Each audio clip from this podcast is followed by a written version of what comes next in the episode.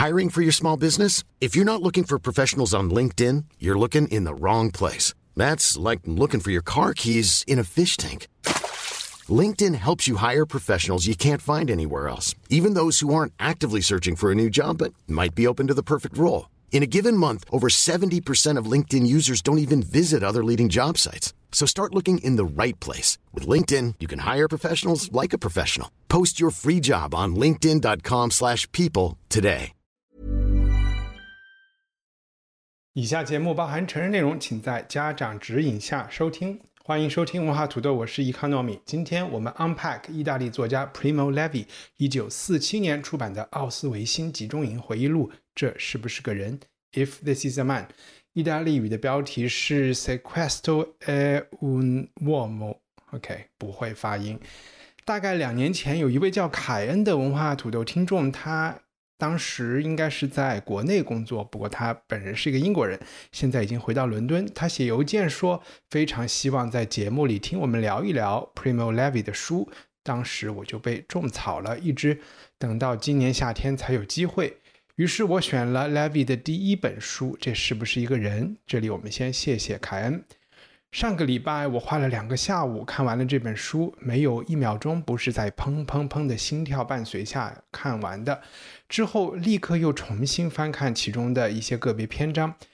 不是不愿意离开奥斯维辛集中营，而是这本书创造了一个非常强的气场，悲凉、乐观、科学、荒诞、残酷、温柔都揉在一起，总之是很难割舍。1周以后我还没有从这本书的强大磁场中解脱出来，因此如何分享这本书我还有一点心理障碍，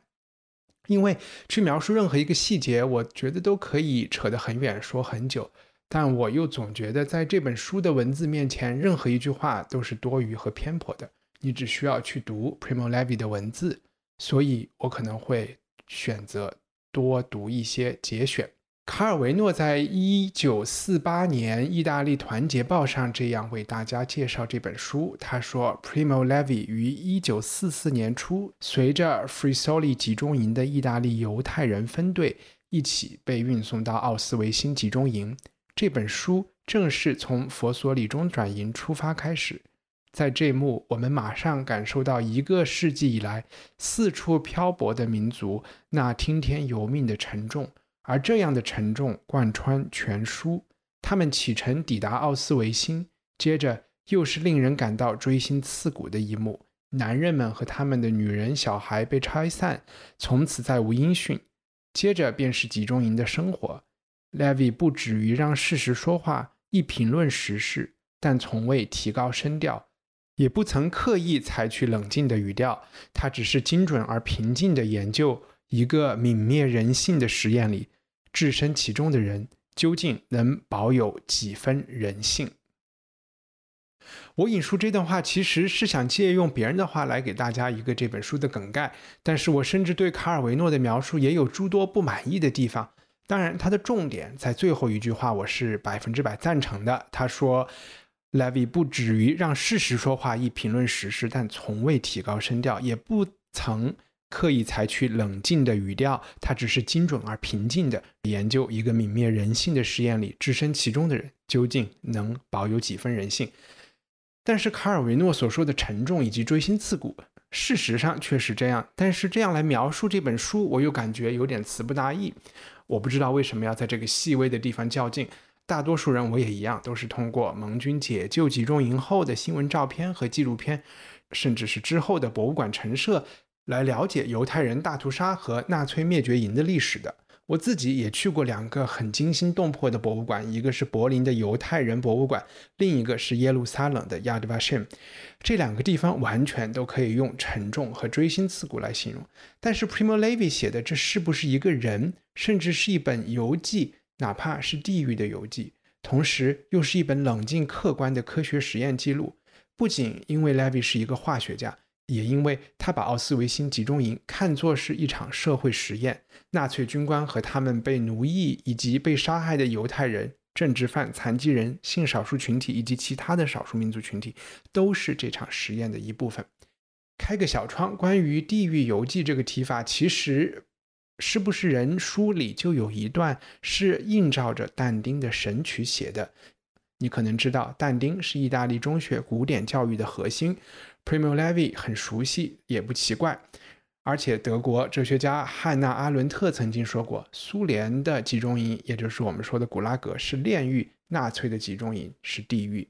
这个生动的比方也可以简单直白地反驳一些人的狡辩，那就是集中营也不是纳粹德国发明的。希特勒本人就在很多次演讲中都这么说过，其逻辑无非是：首先，德国集中营没有问题；其次，就算有问题，也不是我们发明的。可惜，这种混淆视听的混战逻辑，我们今天还很熟悉。小窗结束，我先念一下作者的前言吧。中文译本我用的是吴若南的翻译，台湾启明出版社2018年的版本。其实台湾版的书名是《如果这是一个人》，但在大陆人民文学2016年的版本是《这是不是一个人》。我很喜欢琢磨前言的第一句话，在我心里，它已经和那些不朽的经典小说开场白占据着同样的位置了。前言：我很幸运，直到1944年才被送到奥斯维辛集中营。那时，基于劳动力日益短缺，德国政府已经决定延长待宰囚犯的平均寿命。囚犯的生活条件获得显著的改善，并暂时终止肆意杀害囚犯。因此，关于纳粹种种令人发指的暴行，这本书并不会提供更多的相关细节。如今有关集中营这个主题的种种，已为普世读者所知。这本书的宗旨不在于揭发某些尚不为人所知的罪行，而在于提供更多资料，让我们能冷静地研究人性的某些面向。个人也好，整个民族也好，许多人往往认定或不知不觉地抱持着以下信念，认为非我族类就是敌人。在大多数的案例里，这种信念像一种潜伏的感染般沉睡于人性深处，只会偶尔猛然发作，而并非根植于一种有意识的思想体系。但一旦发生此种情形，当潜在的教条成为一个大前提，并以三段论演绎，位于思路尽头的便是集中营。集中营是人类一丝不苟地将某种世界观发挥得淋漓尽致的后果。只要这个世界观继续存在，其后果便会对我们构成威胁。我们必须将集中营的历史理解为一种警示危险的不祥预兆。我意识到这本书有种结构上的缺陷，也希望各位能谅解这一点。具体上虽然并非如此，但作为一种意图与构思，早在我被囚禁在集中营的那些日子里，这本书便已诞生。在获救之前和之后，一种向他人倾诉自身经历，让他人也能感同身受的需求便占据了我们。那是股紧迫而强烈的冲动，与人类其他的基本需求不相上下。这本书的书写便是为了满足此种需求，主要是为了一种内在的救赎。因此本书显得有点零碎，章节的排序不按照逻辑，而是对应着内心的紧迫性。连贯和整合的工作是事后按照计划完成的。我想我无需多此一举地强调，书中所描述的一切并非出于杜撰或虚构。普利摩·李维。前言我们就读完了。Primo Levi 出生于1919年意大利北部的工业重镇都灵的一个中产家庭。法西斯主义、五四运动，还有很多国家的民族独立梦想，其实都是那一年凡尔赛条约签署的前后诞生的。除了他在1944至45年被囚禁在奥斯维辛之外， Primo Levi 的一生都度过在自己出生的那栋公寓楼里。他的父亲 Cesare 是一位电力工程师，母亲 Esther Luzzati 是一位文学爱好者、业余钢琴家，可以讲流利的法语。Levi 家族的祖先是从西班牙和普罗旺斯来到意大利皮蒙埃特地区的犹太人。不知你们是否看过文化土豆2020年4月10日那一期发布的意大利电影《费尼兹花园》。我在想象 Primo Levi 的时候，脑海里出现的就是电影里的 Giorgio， 也是一个中产阶级世俗化的犹太男大学生，在人生最美好的时候，在可能是欧洲最美的文明古国，他遭遇了墨索里尼和法西斯主义，最后被卷进了希特勒的集中营里。墨索里尼是在 Levi 3岁时成为意大利总理的，所以他的童年和学生时代其实都是在一个成熟的集权统治下度过。Levi 1934年进入都灵很有名的 Liceo Classico Massimo d'Azeglio 学习，是一所重点高中。老师是意大利著名的诗人切萨雷·帕韦斯，著名的反法西斯分子和之后的共产主义者。顺便一提，尤文图斯球队就是19世纪末从这所高中的体育俱乐部演变而来。1937年 Primo Levi 毕业，在他高中的3年里，墨索里尼的军队几乎是在全民欢呼和梵蒂冈的支持下入侵了埃塞俄比亚，这也是20世纪第一次军队对平民使用毒气。而 Levi 也活跃于学校里的反法西斯地下组织。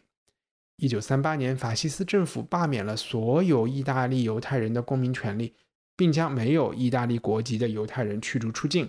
犹太人不能上学，不能进入政府工作，甚至最终不能拥有私人财产。这些温水煮青蛙的倒退，就是《菲利兹花园》这部电影的社会背景。对于 Primo Levi 这样世俗化的犹太人来说，他们在意大利社会的位置是暧昧的。所以犹太人对于法西斯系统最初的反应在今天看来可能很奇怪，特别是 Primo Levi 1975年在一次访谈中回忆说，38年的种族法律对我来说像是上帝的恩赐，当然对其他人来说这是法西斯主义愚蠢和荒唐到极点的印证。那时法西斯主义罪恶的一面已经被人忘记了。Levi 在这里指的是他们20年代夺取政权时做的那些操纵选举和暗杀批评者的勾当。Levi 继续说，现在只剩下愚蠢的一面，我家甚至有点盼望法西斯主义的到来。我父亲虽说是不情愿地加入了法西斯党，毕竟他后来自愿地穿上了黑衬衣。我当时也是在法西斯的少先队，成员。我可以说，当时的种族法律给予了我和很多其他人自由的意志。这段话太值得玩味了。一个参加了法西斯社团的年轻人，自己是被歧视的犹太人，但又在参与到大多数年轻人都参与的武装组织中找到了自由。父亲和儿子的动作都展现出了那种理性与情感和多重身份带来的冲突。这种对自己内心的敏感和坦诚，在他奥斯维辛的观察记录中也有体现。以上是这期节目的预览部分，完整内容您可以在文化土豆的官网购买赞助人计划后随时获取。赞助人支付的费用用来支持主播制作文化土豆的全部内容。赞助人福利除了专享 Unpack 栏目之外，还可以定期收到主播的会员通讯，以及由听众一起制作的电子刊物《土豆小报》。我们的官网是 culturepotato.com。 Even when we're on a budget, we still deserve nice things. Quince is a place to scoop up stunning high-end goods for 50 to 80% less than similar brands. They have buttery soft cashmere sweaters starting at $50,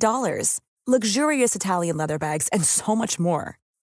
Plus, Quince only works with factories that use safe, ethical, and responsible manufacturing. Get the high-end goods you'll love without the high price tag with Quince.